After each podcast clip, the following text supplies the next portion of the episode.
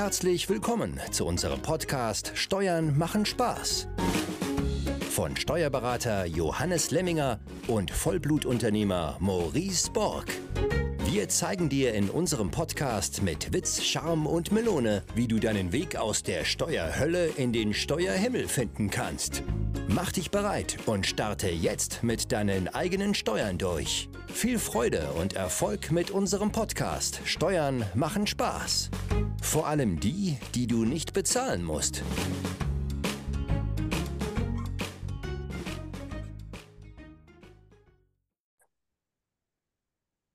Herzlich willkommen zu einer neuen Folge des Podcasts Steuern machen Spaß. Heute mit dem Titel Die Riesenrakete. Das Mega-Finanzamt kommt zum 01.01.2024. Klingt so ein Stück weit wie ein, wie ein Filmtitel eines Horrorfilms. Ähm, nicht, dass ich heute noch Albträume bekomme, Johannes. Äh, täusche ich mich nur oder hatten wir nicht erst eine Horrorfolge im Sinne von, das Finanzamt weiß alles über dich? Ich, ich muss ja sehr oft lachen, wenn du anfängst äh, mit der Begrüßung, aber heute ganz besonders. also, ah, langsam. Ähm, weil du hast äh, Riesenrakete statt Riesenkrage gesagt, aber äh, nehme nehm ich mal ja. beides, ne? Beim Titel. Also es geht um die Riesenkrage. Ach so, ja und nicht um die Riesenrakete. Aber ja, äh, ich, ich benutze oft Rakete im Zusammenhang mit meinem Netzwerk die wichtigste Stunde. Deswegen ist das schon so ein, so ein eingebranntes Wort. Eieiei. Und dann komme ich wahrscheinlich noch äh, hier aus meinem Richtfest bei unserem Anbau. und, und das ist die Kombination, die mich jetzt gerade so zum Lachen bringt. So, aber jetzt konzentriere ich mich. Also erstmal, hallo liebe Zuhörer, hallo lieber Maurice. Und ja, du hast recht, äh, Folge 116, ne, was dein Finanzamt alles über dich weiß, äh, haben wir eine Folge gedreht. Und jetzt geht es um das neue ja, Riesenkrage, Finanzamt, Mega-Finanzamt, wie auch immer wir das nennen wollen. Und der Hintergrund ist ein neues Gesetz, was zum 01.01.2024 in Kraft treten soll. Positiv, es ist bisher nur ein Entwurf. Also es kann sich noch ändern, es kann sich noch verzögern. Ähm, aber da gehe ich dann vielleicht am Ende darauf ein, ob es tatsächlich zum 01.01.2024 kommt. Und das Gesetz, damit man das mal gehört hat, ne, das Finanzkriminalitätsbekämpfungsgesetz, FKBG, äh, ist die Abkürzung, äh, ist der Name von diesem Gesetz. Ja, und das hört sich so äh, richtig gut an, ne? Finanzkriminalitätsbekämpfungsgesetz. Und ich habe immer das Gefühl, egal bei welchen Gesetzen hier rauskommen, Wachstumschancengesetz, ne, das hatten wir ja auch schon, ist der Gesetzgeber in der Namensgebung der Gesetze immer besonders kreativ. Und wahrscheinlich hat er sein ganzes Pulver ja, in den Namen gesteckt und alles andere, was dann rauskommt, ist eben ja Müll. und in dieser Folge geht es jetzt wirklich darum, ja, dass jeder, ja, du ja auch als Unternehmer, aber einfach auch als steuerpflichtige Person, ja, dass jeder weiß, was da im Jahr 2024 ähm, auf dich zukommt. Ich will es einfach mal kurz zusammenfassen und darauf gehen wir ein. 2024 ist es besser für dich, wenn du ohne Bargeld verreist. Das hat dann natürlich auch mit gewissen Summen zu tun. Also wenn du jetzt 100 Euro in deinem Geldbeutel hast, dann ist das natürlich egal. Ähm, und ein anderer wichtiger Punkt in diesem Gesetz ist, wie wahnsinnig leicht das Finanzamt in Zukunft an deine Daten kommt. Ganz egal, ob du Unternehmer bist. Ja, äh, spielt gar keine Rolle. Als Unternehmer bist du schon besser. Ähm, und hier in diesem Gesetz gibt es dann nochmal ganz andere Zugriffe auf letztendlich sensible Daten. Und das wollen wir mit dieser Folge, ja, hier wollen wir aufklären.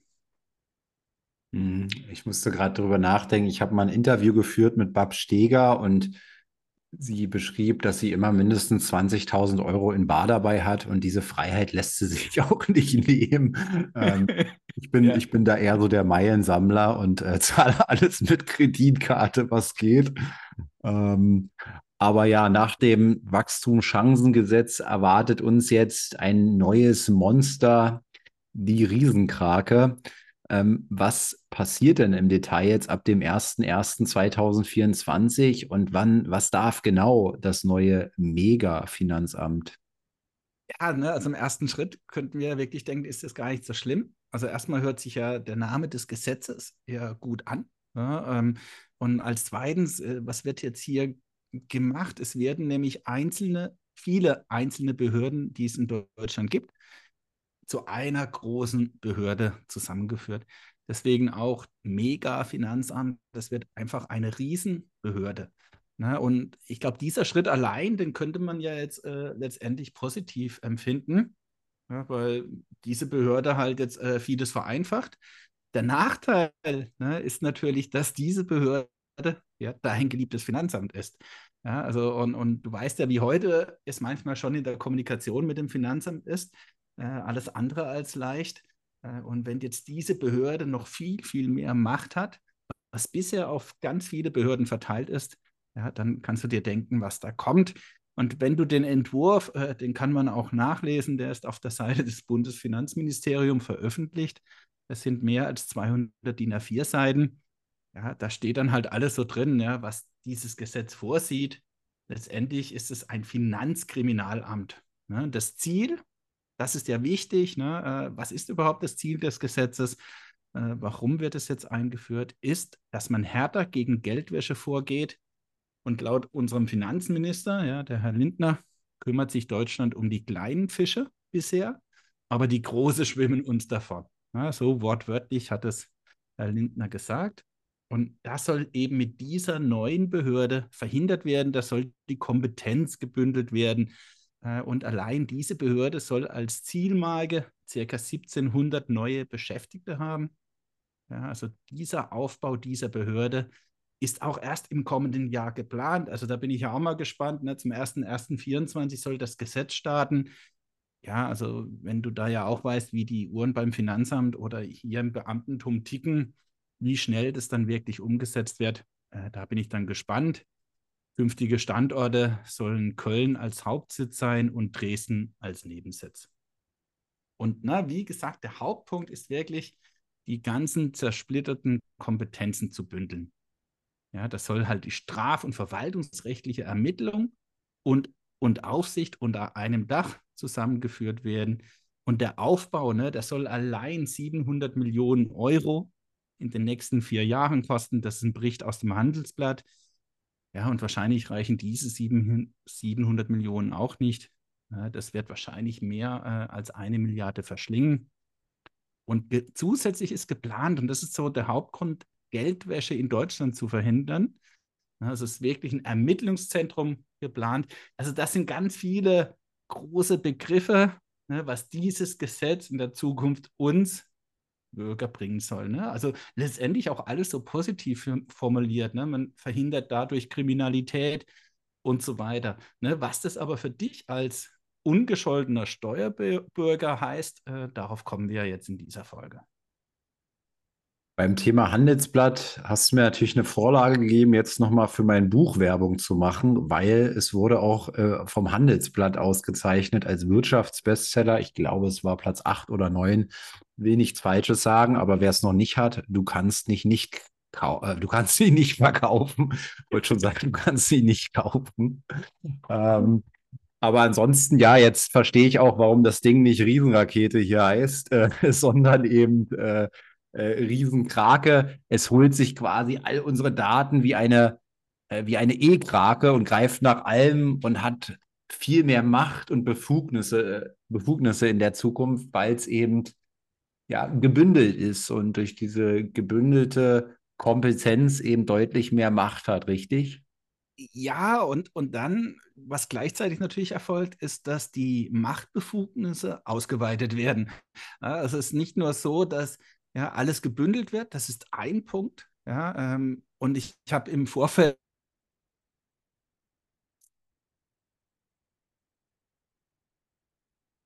so eine Riesenkrake.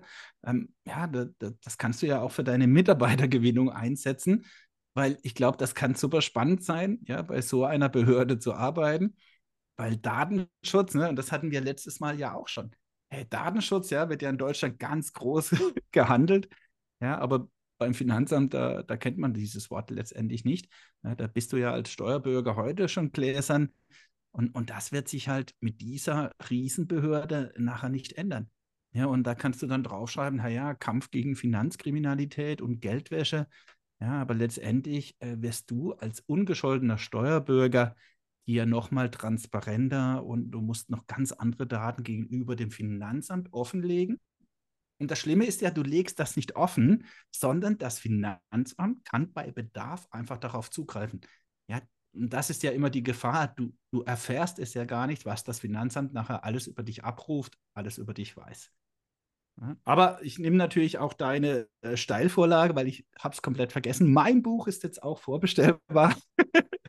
äh, wenn wir gerade bei Werbung sind, kann jetzt jeder, ne, der Link werden wir hier äh, in, in dieser Beschreibung äh, veröffentlichen. Steuern machen Spaß. Der Titel ganz einfach, vor allem die, die du nicht bezahlen musst, heißt nicht anders wie unser Podcast. Sehr cool. Und äh, grundsätzlich hört sich für mich das, also der, der erste Punkt, diese Zusammenlegung, hört sich für mich erstmal logisch an. Ähm, ich persönlich habe sowieso nichts mit Finanzkriminalität am Hut. Also warum dieser ganze Wirbel hier von dir? und, und, da bist du dir sicher, ne, dass du damit nichts am Hut hast. Ich bin mir, ich bin mir da sehr sicher, weil ich bin ja in kompetenter, in kompetenten Hand, äh, Händen, hoffentlich zumindest. äh, ja. Okay, nee, äh, das ist ja genau der Punkt, den ich äh, vorhin gemeint habe, ne, dass äh, auch ja, alle Steuerbürger davon betroffen sind, unabhängig von dem, was du tust. Ne, aber da müssen wir jetzt einfach genauer hingucken. Äh, also keine Angst, äh, nicht bei dir, sondern wie du persönlich, lieber Maurice, von diesem neuen Gesetz betroffen bist, äh, das sage ich dir jetzt in dieser Folge, weil tatsächlich bist du es auch, obwohl du, ne, also dafür lege ich jetzt mal meine halbe Hand auch ins Feuer, mit Finanzkriminalität nichts am Hut hast und mit Geldwäsche natürlich auch nicht. nee, tatsächlich nicht. Nee. Ähm, ja, ich, ich, ich dachte ja zuerst, ich bin raus aus der Nummer, habe mir hier nebenbei schon eine, äh, eine, eine YouTube-Folge angemacht ähm, über neues Traumauto, weil ich dachte, es betrifft nur unsere Hörer, aber jetzt habe ich das Fenster wieder geschlossen. Also schieß gerne los, äh, was mich da auch betrifft. Ja, außerdem kannst du nicht zwei Dinge parallel tun. Ne? aber Lügen, Lüge entziffern, meinst du ja, denn ist übrigens auch ein, ein, Buch von unserem Verlag, dem Vorwort Verlag. Da bist du ja auch äh, drin von dem, ähm, von dem Jörn. Äh, der hat äh, was zum Thema, wie man Lügen identifizieren kann und veröffentlicht auch sein Buch. Ja. Also darauf wollte ich jetzt gar nicht hinaus, ne, dass ja. du jetzt hier lügst, aber äh, also wir haben ja, äh, eingangs habe ich schon erwähnt, es geht um Bargeld. Ne? Und, und du kennst ja die Diskussion, die ja in Deutschland auch ständig geführt wird ja, äh, dass das Bargeld eingeschränkt wird, ja, dass irgendwann das Bargeldverbot kommt, beziehungsweise auch das Bargeld vielleicht einfach in der Nutzung eingeschränkt wird. Ja, und das Mega-Finanzamt, jetzt nennen wir es mal so, löst auch hier ein bisheriges Problem vom Zoll. Ja, und ich würde dir in der Zukunft, also ab dem Jahr 2024, ja, jetzt können wir wieder deine Podcast-Folge hier erwähnen, nicht mehr als 10.000 Euro bar bei sich zu tragen. Ne, also in deinem Fall 20.000 Euro waren es, glaube ich, ne? hast du vorhin gesagt. Ja. Wirst du in Zukunft äh, Schwierigkeiten haben? Ja, ich glaube, Schwierigkeiten hast du doch bei 20.000 schon immer, oder? Das war ihr aber egal. Aber, ähm, weil sie sich, sie hat das als ihr Recht angesehen, ähm, ähm, sozusagen, äh, als äh, sie lässt sich ihre Freiheit nicht beschneiden. Aber vorher waren ja die 10.000, ne? Ja, genau. Also diese 10.000 Euro Regelung, die gibt es ja schon länger, keine Ahnung seit wann, aber äh, schon Ewigkeiten. Ja, dass du 10.000 Euro nicht einfach bar über die Grenze äh, ausführen darfst, beziehungsweise auch nach Deutschland einführen. Aber ihr war das bisher egal, aber sie wurde wahrscheinlich auch nie erwischt, ne? Äh, das weiß ich nicht. Äh, ich glaube, sie würde, sie, sie hat das so geschildert im Podcast. Sie ist ja äh, Immobilienunternehmerin, die sich alles selbst aufgebaut hat, weiß ich, mehrere hundert, hunderte, ähm, mehrere hundert Immobilien und, und so weiter und fährt ganz krasse Autos und so weiter. Und sie wird da tendenziell sehr oft angehalten, weil sie so das Klischee bedient und da immer für die weil sie nicht Puffmutter oder so gehalten wird. Also ich glaube, sie hat da immer wieder mal äh, Diskussionen, wenn sie angehalten wird. Okay, ne? also, also sie muss da sogar nachweisen, weil sie irgendwelche Klamotten hat, weiß ich, Louis Vuitton und einen Koffer und eine Tasche und, und also allein diese, diese Gegenstände ähm, überschreiten halt wohl schon 10.000 und auch das muss sie dann wohl immer genau dokumentieren, dass sie das nicht jetzt dort, äh, weiß ich, in Tschechien gekauft hat und äh, da einfach reinschmuggelt und da ist wohl viel Dokumentation immer gefragt bei ihr. Genau, und das ist genau der Punkt und das gilt bisher schon. Ne? Also wenn du wirklich jetzt mehr als 10.000 Euro bei dir hast, bar, dann musst du das vorher beim Zoll anmelden. Ne? Also bevor du aus Deutschland ausreist, beim Zoll melden, genauso bei der Einreise. Das war bisher schon ne, die erste Hürde, die viele ja gar nicht wissen. Ja, ähm, aber du weißt ja, äh, Unwissenheit schützt eben vor Strafe nicht. Ja, also jetzt unterstellt, du weißt es nicht und hast es auch nicht gemacht. Was waren dann die Folgen? Ja, äh, was waren die Folgen, wenn du 10.000 Euro halt eingeführt hast und na, du hast es vorher nicht gemeldet? Weißt du das? Ähm, nee, weiß ich nicht. Ich habe mich damit nie beschäftigt.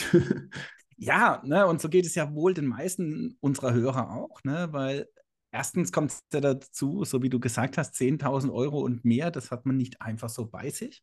Ja, aber das ist, glaube ich, auch so unsere Bubble. Ne? Ich kenne viele Menschen, die wirklich sehr viel Bargeld bei sich haben, ja, und da reden wir manchmal auch weit über 10.000 Euro. Aber ne, ein anderer Punkt ist, glaube ich, dass wir haben es halt noch nicht geschafft, Johannes. Das ist das Problem. ja. ja. oder die haben halt ihren ganzen Kontostand in der Tasche. Ne? Das, das ja ist schlecht, ja. Ja, aber wir haben natürlich auch das Gefühl, ich weiß nicht, ja, wie oft du äh, bisher an der Grenze angehalten wurdest. Also ich kann mich an keinen Moment mehr erinnern. Jetzt mal Corona ausgenommen, ja, da war ich auch in der Grenzkontrolle, aber da ging es ja um andere Dinge. Äh, also ich wurde, glaube ich, schon die letzten 20 Jahre nicht mehr an der Grenze kontrolliert. Äh, ja, und ich wurde noch nie am Flughafen und auch noch nie an einer, an einer, einer Autogrenze quasi kontrolliert. Ja, eben. Ne? Also von daher, ich glaube, deswegen hat, haben wir auch eine, eine, Unwissenheit, weil wir uns da gar nicht darauf vorbereiten, dass wir plötzlich kontrolliert werden. Und es war bisher so oder aktuell ist es so. Ne? Wenn du dann kontrolliert wirst, ganz egal wo, an welcher Grenze, ne, am Flughafen, äh, egal wo, und der Beamte stellt dann fest, dass du eben mehr als 10.000 Euro Cash bei dir hast, ja, wie läuft es dann? Dann hast du ein Ordnungswidrigkeitsverfahren an der Backe, also noch nicht mal ein Strafverfahren. Es ist eine Ordnungswidrigkeit. Ne? Ordnungswidrigkeit, äh, so wie der Begriff, das ist ziemlich schwach, ne? also sehr leicht. Und im Endeffekt hast du keine Konsequenz, außer dass du eine Geldbuße bezahlst.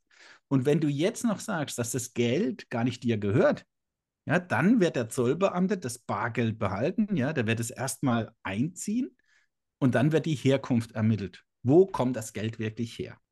Aber jetzt kommt der Zoll hat dafür nur relativ kurze Zeit. Und zwar 30 bis 90 Tage. Das kannst du dir vorstellen. Ja, also wirklich als Praxisbeispiel, du wirst am Zoll gefilzt an der Grenze und du hast jetzt wirklich über 10.000 Euro da. Und dann hat derjenige ne, oder diese Behörde 30 bis 90 Tage Zeit, um rauszufinden, wo das Geld herkommt. Ja, das ist für das Finanzamt, ja, für diese Beamte, also nicht für das Finanzamt, hier sind wir noch beim Zoll, für diese Beamte ist das nicht viel Zeit. Das funktioniert doch nicht, ja? Und was ist dann die Konsequenz? Nach dieser Frist müssen die Beamten das Geld wieder herausgeben. An dich zurück. Und genau dieser Punkt wird jetzt geändert, ja? weil dieser Zoll auch in dieser Megabehörde landet und plötzlich diese Megabehörde ganz andere Rechte hat. Ja, okay, aber ich meine, wie viel, wie viel, wie viel wird das jetzt von uns hier betreffen? Ne? Also ähm, was, was sind Gründe überhaupt dafür, jetzt mit so viel Geld äh, ähm, von, von A nach B zu gehen? Also ich glaube, ähm, ich habe das mal gehört von einem Bekannten von mir, der äh, äh, dessen Familie kommt ursprünglich aus Indien und wenn die zum Beispiel hier eine Hochzeit feiern, ähm, dann ist das so, da schenkt man, glaube ich, sehr viel Gold und also wirklich ähm, nicht irgendwie jetzt 100 Euro in einem Umschlag wie auf einer deutschen Hochzeit oder so, sondern ähm, äh, da geht es dann um ordentlich Werte, gerade was die Familie ähm, denen dann auch schenkt. Und wenn die alle nach Deutschland kommen, die bringen dann halt schon über 10.000 Euro da mit, in Form von Gold, zum Beispiel oder vielleicht auch in, in Form von Geld. Da, da kann ich mir das schon vorstellen, so als Case. Aber ist doch jetzt nicht der Normalfall, oder? Ja, hm, das ist der Punkt, ne, dass wir halt in so einer Bubble leben, dass wir halt eben so viel Bargeld tatsächlich nicht bei uns führen. Wir vielleicht halt auch sehr wenig Menschen kennen, die das tun. Ja, äh, und, und so sieht es ja der Bundesfinanzminister auch. Ne? Also wortwörtlich geht der davon aus, dass jeder, der mehr als 10.000 Euro bar bei sich führt, der muss ja kriminell sein.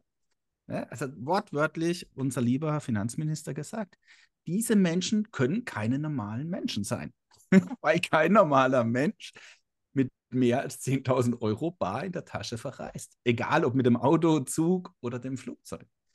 Ja, äh, allein entscheidend ist ja, dass du Deutschland verlässt oder nach Deutschland einreist, egal in welches Land ja, du auch ausreist. Wer 10.000 Euro mitnimmt, der muss nach unserem Bundesfinanzminister kriminell sein. Und er sagt auch gleich noch, warum er das so sagt. Ne? Also wer ein normaler Mensch, normaler Mensch in Anführungszeichen, der nimmt doch nicht so viel mit, der hat doch Angst, dass es gestohlen wird, ne? dass er es verliert. Der normale Mensch würde das Geld doch überweisen, wenn er eine Rechnung im Ausland bezahlen muss oder was auch immer er für Verpflichtungen im Ausland hat. Ja, wenn er ein Darlehen hat, ja, dann wird doch der normale Mensch das Darlehen nicht bar zurückbezahlen, sondern wird es doch überweisen. Und damit die logische Schlussfolgerung von unserem sehr geschätzten Finanzminister, dass derjenige zumindest verdächtig ist. Ein normaler Mensch, nochmal betont, in Anführungszeichen, würde das nicht tun. Und diese Meinung des Finanzministers, ja, lassen wir am besten hier mal so stehen. Wir zwei wissen doch, dass es nicht so einfach ist. Ne, dass ich doch, da bin ich doch in der absoluten Vorverurteilung. Ja, ich würde schon sagen, äh, ist absolut Diskriminierung. Und, und jetzt, ne, wir haben einen Punkt ja übersprungen. Ich habe ja gerade erzählt, wie es aktuell ist, ne, wenn du das Geld nicht anmeldest, was passiert, wenn du an der Grenze entdeckt wirst, du hast mehr als 10.000 Euro dabei. So, jetzt ab dem Januar 24 ist es so, du meldest es auch wieder nicht an. Ne? Also das ist immer die Negativvoraussetzung. Du hast die Anmeldung verpasst oder halt eben aus Unwissenheit nicht gemacht. Jetzt müssen die Beamten dieses Geld nicht zurückgeben.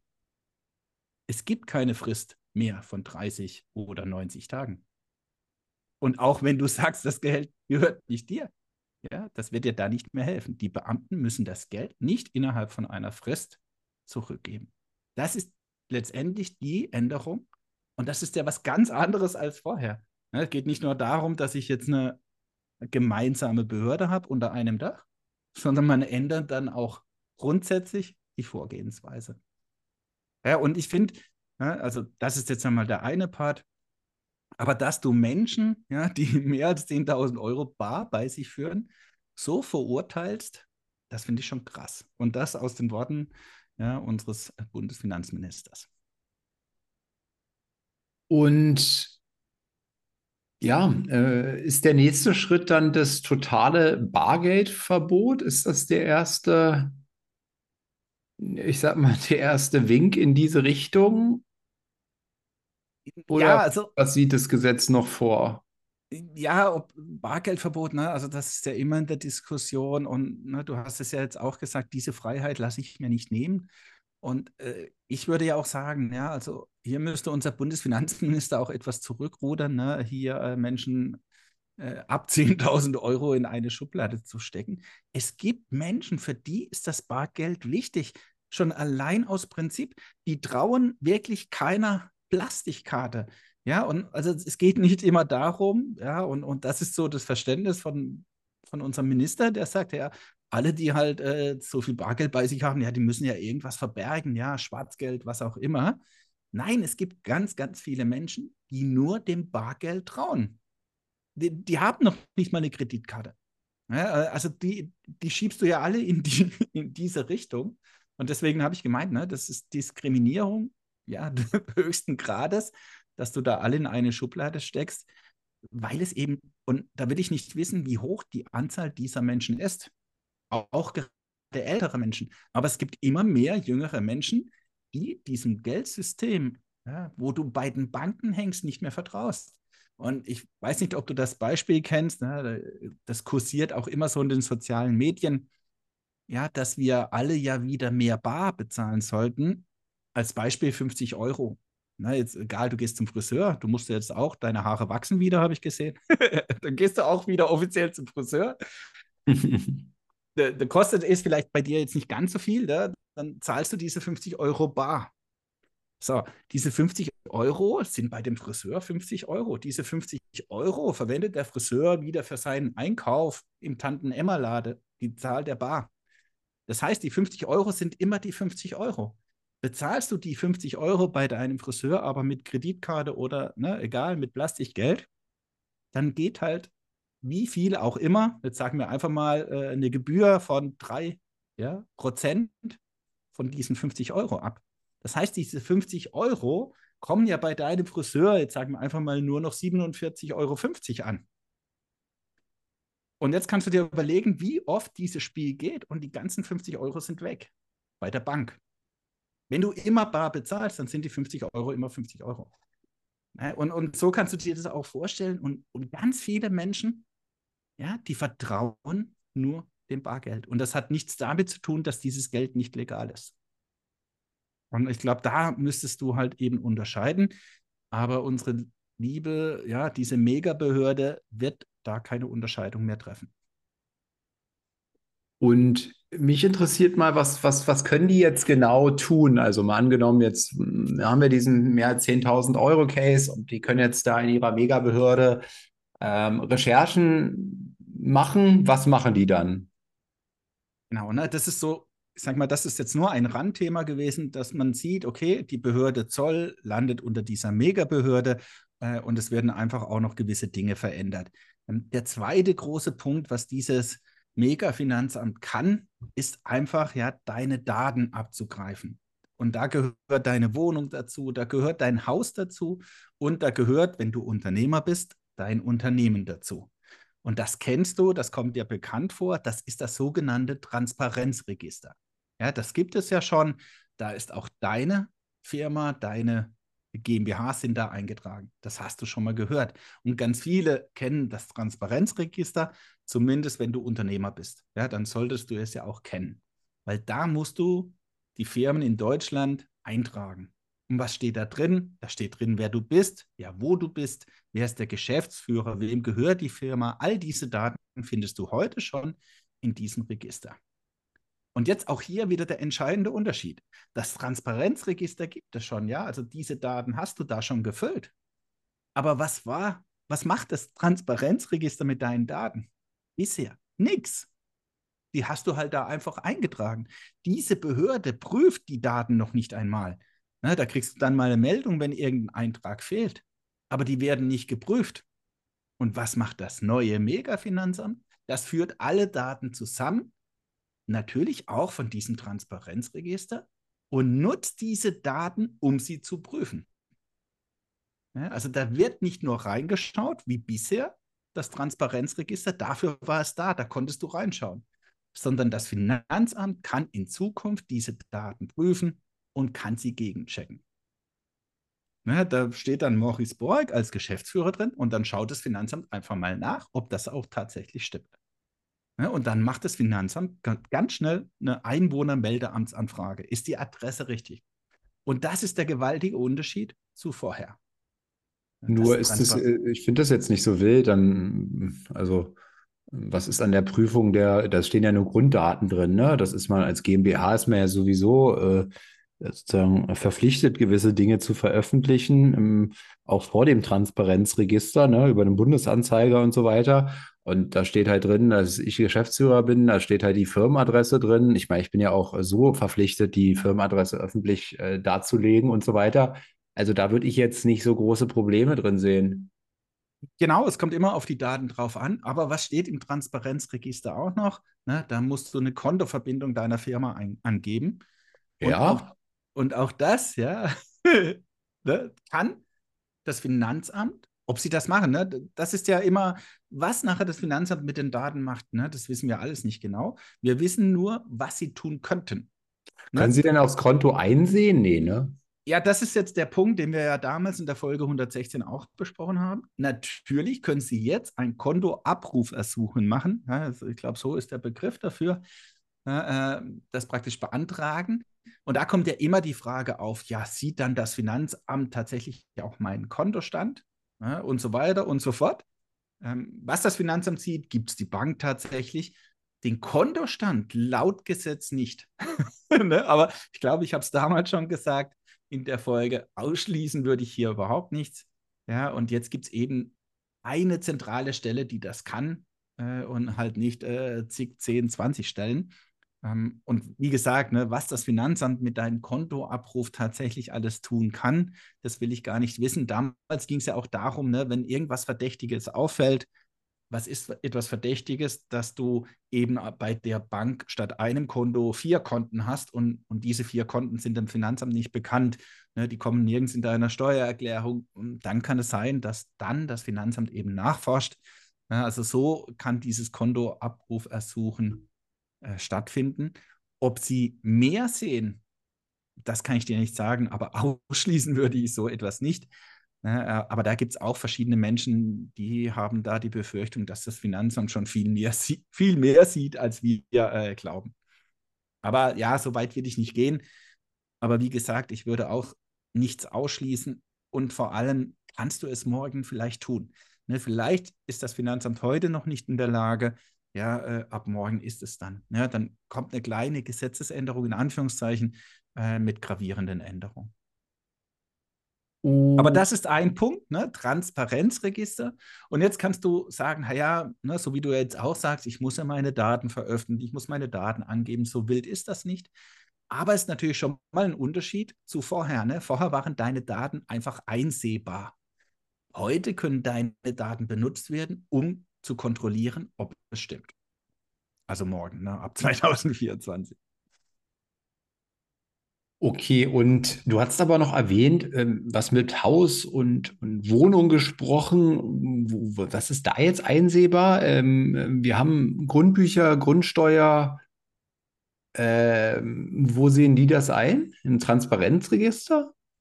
Ja, also das ist, ne, also alle könnten ja jetzt denken, ah, schön, ich bin ja raus, ich habe kein Unternehmen, ne, also interessiert mich das ganze Mega-Finanzamt nicht und Bargeld äh, ist auch nicht mein Ding, ne, dann könntest du jetzt denken, hey, dann bin ich raus. Ähm, auch ganz neu, dieses Register wird eingeführt im Jahr 2024, also ab dem 01.01.2024 und das trägt den schönen Namen Immobilientransaktionsregister. also immer wieder mit diesem Register kann das Finanzamt ganz locker, ja, ganz einfach an deine Daten kommen. Natürlich die Daten von Eigentümern. Ne? Wenn dir eine Wohnung gehört oder wenn dir ein Haus gehört, diese Daten werden morgen von dem Finanzamt in diesem Register erfasst. Ne? Das gibt es noch nicht, wie gesagt, und ich glaube auch nicht, dass das zum 1.1., da wird das ja erstmal alles äh, eingeführt, es wird also dauern. Ne? Aber da bist du drin. Und was musst du tun? Ne? Immobilientransaktionsregister sagt das ja schon. Du musst kaufen oder verkaufen. Du musst eine Transaktion durchführen. Und dann bist du in diesem Register vertreten. Mhm. Und wenn ich nichts kaufe und verkaufe, lande ich auch nicht in diesem Register? Also viel, viele fallen doch dann auch schon wieder durch, oder? Ja, also erstmal noch, ne, auf, du hast ja gerade eben deinen Einwand, äh, wir haben jetzt ja die Grundsteuer erst erlebt. Ne, also alle Immobilienbesitzer, Grundstücksbesitzer mussten sich ja ne, äh, die Grundsteuer äh, über sich ergehen lassen, neue Grundsteuererklärung machen. Mhm. Warum kommt jetzt ein Immobilientransaktionsregister? Ne, das Finanzamt, ja, die Behörde, ja, die für deine Grundsteuer zuständig ist, hat doch schon alle Daten. Ja, das ist die Krux eben nicht. Warum? Die Grundbücher sind in Deutschland verdammt nochmal nicht digital. Ja, und wenn du ja selber zum Notar gehst, dann, dann wunderst du dich vielleicht im ersten Moment, weil die, der Notar schickt doch alle Unterlagen digital ans Amtsgericht. Ja, und, irgendwie landet es doch im digitalen Grundbuch. Aber digital ist es trotzdem nicht. Ne? Weil hast du schon mal versucht, selbst in ein Grundbuch reinzuschauen? ne? Oder in das Grundbuch deines Nachbars oder eben Ich musste Anbieter? das tatsächlich mal machen. Ich musste da irgendwo hin, um irgendeinen Auszug äh, für irgendwas, ich weiß gar nicht, was das war, ja, da musste ich in dieses Amt da einen Termin machen und dann haben die mir, die konnten nicht mehr genau sagen, wo das dann ist und dann habe ich riesige Ordner bekommen und konnte dann in den Ordnern nach meinem Straßenabschnitt irgendwo in Berlin da suchen, um diesen Auszug im Original äh, zu kopieren zu dürfen. Und dafür durfte ich dann Geld bezahlen. Also es war wirklich der Wahnsinn. Ja, und, und so ist es noch heute. Ne? Also ich weiß nicht, wie lange das jetzt bei dir her ist, aber, ne? und wir haben uns jetzt auch nicht abgestimmt. Ganz witzig, dass du so einen Fall schon hattest. Ich kenne es natürlich auch, aber so ist es. Ne? Also du hast ein wahnsinniges Hickhack, um überhaupt an so einen Grundbuchauszug zu kommen. Du kommst da nicht so einfach dran. Und du brauchst auch immer ein berechtigtes Interesse. Ja? Das hast du damals ja wahrscheinlich gehabt. Ansonsten kommst du gar nicht an deinen Grundbuchauszug. Ja, er ist nicht digital. In europäischen Nachbarländern ja, sieht es komplett anders aus. Da kannst du dir online deinen Grundbuchauszug runterladen. Vielleicht hast du Pech und musst manchmal was dafür bezahlen, aber oftmals noch nicht mal das. Dann ist es digital, du lädst es runter und dann hat sie das Ding erledigt. Ne? In Deutschland ist das nicht möglich. Und das ist der Grund, warum dieses neue Register kommt. Und jetzt ne, die nächste Frage, die da kommen kann, ja, aber warum hat man das jetzt in diesem Zuge mit dieser Grundsteuer nicht getan? Da schiebt jetzt natürlich äh, der Finanzminister den, den bösen Bock auf die Länder. Ne? Die Grundsteuer, äh, die Grundsteuererklärung ist der Ländersache. Ja? Jedes Land hat ja auch unterschiedliche Regelungen und die haben das verbockt. Ne? Also so schiebt der eine den, dem anderen den schwarzen Peter zu und schon habe ich halt neue Gründe für so ein Mega-Finanzamt. Und das ist eben der Ansatz. Ne? Deutschland will alles digital haben und dafür brauchen wir doch so ein Register. Also da der Hintergrund. Und ja, schön, dass du weißt, dass das Grundbuch äh, alles andere als digital ist in Deutschland. Ja, ja, also wirklich auf, ähm, ähm also ich, ich habe da eine Wohnung, die ist von 1928 und dann kannst du dir vorstellen, das sind antike Seiten, die gehören fast ins Museum, so sehen die Blätter aus. ja. ja, und ne, du musst dir vorstellen, in Zukunft kann das Finanzamt diese Daten dann digital abrufen. Ja, also es hatte ja auch noch Vorteile. sind wir wieder bei den Vorteilen, äh, dass das so bisher nicht war. Das Finanzamt hat halt eben auch keinen Zugriff und kann einfach äh, auf Knopf drücken und hat dann einen Grundbuchauszug. Das ging auch beim Finanzamt nicht. Ne? Also die hatten dann die gleiche Vorgehensweise wie du auch. Und das warum, tut sich warum das siehst du das als, warum siehst du das als Vorteil? Also ich also sehe da, ich seh da gar kein Problem. Guck doch ins Grundbuch. Ja, der Vorteil ist, dass das Finanzamt halt nicht leicht an die Daten kommt, ne, wenn sie einfach irgendwas prüfen wollen. Also das habe ich jetzt als Vorteil gesehen. Die Digitalisierung hat natürlich in diesem Bezug, ja, dass wir eben gläserner werden, Nachteile. Ne? Datenschutz äh, ist dann das Problem, was wir schaffen. Ähm, aber alle Digitalisierung ja, hat natürlich den Nachteil, dass du insgesamt einfach gläserner wirst. Jetzt unabhängig da, ne, davon, ob du jetzt was Illegales gemacht hast.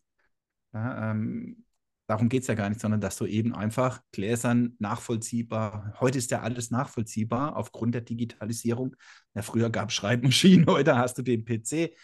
Ja, äh, mit der Schreibmaschine konntest du noch andere Dinge tun was du heute am PC eben nicht mehr tun kannst. Äh, das habe ich jetzt gemeint mit äh, Nachteil. Wenn du Zugriff drauf hast mit einem Knopfdruck, dann hat es natürlich auch diese große Behörde und, und kann nach Belieben äh, sich diese Daten ziehen. Und äh, dieses mit dem, mit dem Kaufen und Verkaufen, kannst du da nochmal drauf eingehen? Genau, du hast ja gefragt, ne, wenn du jetzt nichts kaufst und nichts verkaufst, dann ja. kommst du auch nicht in dieses Register. Ähm, das würde ich so eben nicht unterschreiben. Natürlich, es ist eine Immobilientransaktionsdatenbank für Kauf und Verkauf.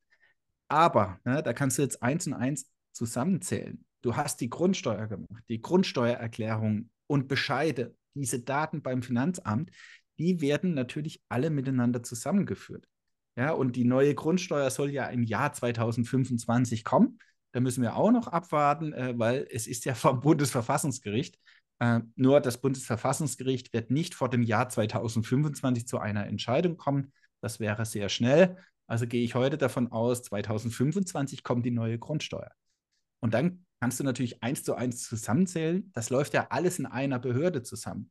Also ist es letztendlich wahrscheinlich egal, ob du gerade kaufst oder verkaufst, sondern auch der Bestand wird erfasst, ne, äh, landet irgendwo, ob das landet dann nicht eins zu eins im Immobilientransaktionsregister, weil es ja keine Transaktion ist, aber der Bestand ist natürlich erfasst. Und es ist ja nur ein Anfang. Es ist äh, eine Momentaufnahme, was vorgesehen ist. Die Gefahr besteht bei diesen, ja, bei dieser Megabehörde, dass man in der Zukunft natürlich einfach Dinge äh, ergänzt und neue Gesetze, ja, oder die Gesetze, die Befugnisse erweitert. Es gibt eine Ausnahme, ja, also das hat jetzt auch mit der Transaktion zu tun. Wenn du Transaktionen unter 100.000 Euro hast, äh, eine Wohnung oder ein Grundstück unter 100.000 Euro verkaufst, dann soll das nicht im Register erfasst werden. In der Grundsteuer schon, ne? also da bist du erfasst. Aber dann Geringverdiener, ne? die Kleinfische. ja, das sind dann sogenannte Kleinfische. Ja, ähm, natürlich gibt es auch Wohnungen ne, oder Grundstücke unter 100.000 Euro. Das soll dann nicht in dieser Datenbank erfasst werden. Ja, diese Logik verstehe ich nicht, ne, aber es ist, wie es ist. Und wahrscheinlich wird vielleicht auch diese Grenze dann einfach irgendwann abgeschafft, äh, weil wenn es digital ist, ja, dann brauche ich auch die 100.000 Euro Ausnahme nicht. Ne? Also das soll ja eine Vereinfachungsvorschrift sein, aber es ist doch nachher digital. Also es funktioniert ja nachher in Anführungszeichen auf Knopfdruck. Und dann ist es egal, ob das jetzt 50.000 Euro sind oder 5 Millionen bei der Transaktion. Ja, aber ähm, das ist im Moment, steht es so im Gesetzesentwurf drin. Ähm, und wichtig, ja, äh, was für Daten werden eigentlich hier erfasst? Und da geht es eben um sensible Stammdaten. Ne? Also dein Geburtsort, deine Staatsangehörigkeit, dein Geburtsdatum. Ne? Darauf hat das Megafinanzamt Zugriff. Ja, und, und nicht nur das Megafinanzamt, ja, sondern auch ein Ermittlungszentrum Vermögensverschleierung. Ja, das habe ich vorher noch nie gehört. Es gibt in Deutschland ein Ermittlungszentrum Vermögensverschleierung. Die Strafverfolgungsbehörden haben Zugriff drauf. Gerichte und natürlich das neue Megafinanzamt. Aber wir können uns ja, ja, äh, wir können uns noch zurücklehnen. Es ist ja nur ein Entwurf. Aber wie gesagt, äh, ich glaube, dieser Entwurf ne, wird mehr oder weniger eins zu eins umgesetzt und die Umsetzung, die gehen erstaunlich schnell. Ne? Also auch hier hat Corona dazu beigetragen, dass Entscheidungen viel, viel schneller durchgehen. Das heißt, die ganzen Verbände, ja, die ja das immer auch noch prüfen, die haben gar nicht mehr die Zeit wie früher, dass man da noch zwei, drei Monate Zeit hat, sondern das wird innerhalb von ein, zwei, drei Tagen entschieden. Deswegen glaube ich, ne, dass dieses neue Mega-Finanzamt auch zum 1.1. kommt. Ich glaube nicht, dass es nach hinten geschoben wird. Das heißt auch nicht Mega-Finanzamt, ne, sondern es heißt Bundesamt zur Bekämpfung von Finanzkriminalität, abgekürzt BBF. Ja, mit dem Namen müssen wir uns wahrscheinlich in der Zukunft dann vertraut machen. Cool, Johannes, gibt es dazu ein Zaster-Fazit oder war es das genau? ja, also, nein, ein Zaster-Fazit äh, erspare ich mir hier wirklich. Ne? Ähm, ich bin der Überzeugung, ja, dass das erst der Anfang war ne, von allem, was hier äh, behördlich auch gemacht wird. Äh, der Datenschutz echt gar nicht mehr interessiert in diesen Punkten. Und du in Zukunft, ja, ob du Unternehmer bist oder nur ganz normal steuerpflichtiger Bürger, du wirst immer gläserner und transparenter gegenüber dem Finanzamt werden. Und ja, der Sinn kann immer etwas Positives sein, ja, hier die Geldwäsche zu bekämpfen, ne? so wie er äh, Bundesfinanzminister gesprochen hat, die großen Fische. Aber dass alle kleinen Fische da genauso mit drin sind, das äh, bleibt natürlich unerwähnt. Und, und das finde ich ähm, ja eine, eine, traurige Entwicklung, ja, weil Digitalisierung, ja, habe ich das Gefühl, geht in Deutschland einher mit Überwachung, Kontrolle na, also der Staat, die Behörde wird hier immer mehr Kontrolle über dich haben und immer genauer verfolgen können, was du so treibst. Das kannst du jetzt als Zasterfazit sehen.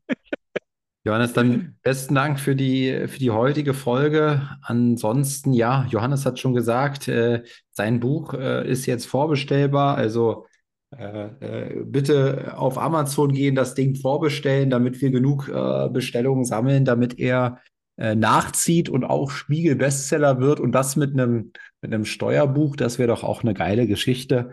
Ähm, deswegen unbedingt vorbestellen. Ansonsten von mir noch der Hinweis: 2.11. nehmen wir neue Teilnehmer im Netzwerk die wichtigste Stunde auf. Checkt mal das Projekt www.die-wichtigste-stunde.de äh, und nutzt die, die, die, letzten, die letzte Chance, jetzt hier damit reinzukommen. Ansonsten, wie immer wichtig, den Podcast eben auch zu bewerten, ihn zu teilen. Bei Spotify gibt es die Option, jede Folge auch zu kommentieren. Und das wird ein sehr, sehr wichtiges Nutzersignal sein. Also da die Bitte an euch auch, eben nochmal äh, die Sekunde zu nehmen und da ein kleines, äh, einen kleinen Kommentar abzulassen. Und ansonsten bis zur nächsten Woche, bis zur nächsten Folge. Johannes, ciao, ciao, bis bald. Ciao, vielen Dank. Hat hier jemand an der Uhr gedreht? Ist es wirklich schon so spät? Ja, ihr Leute, wir machen Schluss für heute. Aber keine Sorge, wir kommen wieder und dann schalte ein, wenn es wieder heißt, Steuern machen Spaß. Und vor allem die, die du nicht bezahlen musst. Es hat dir gefallen? Dann nimm dir eine Minute Zeit und unterstütze uns mit einer Bewertung.